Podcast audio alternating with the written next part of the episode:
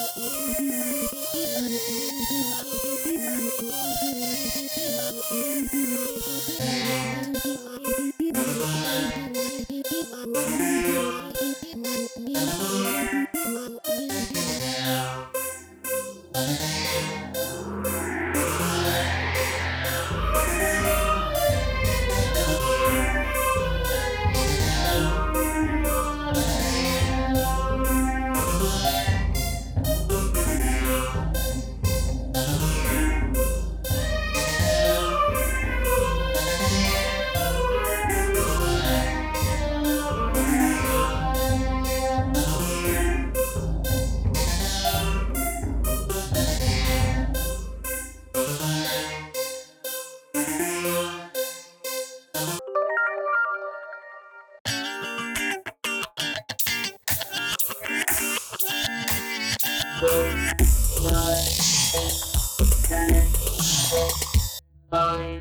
four, three, two, one.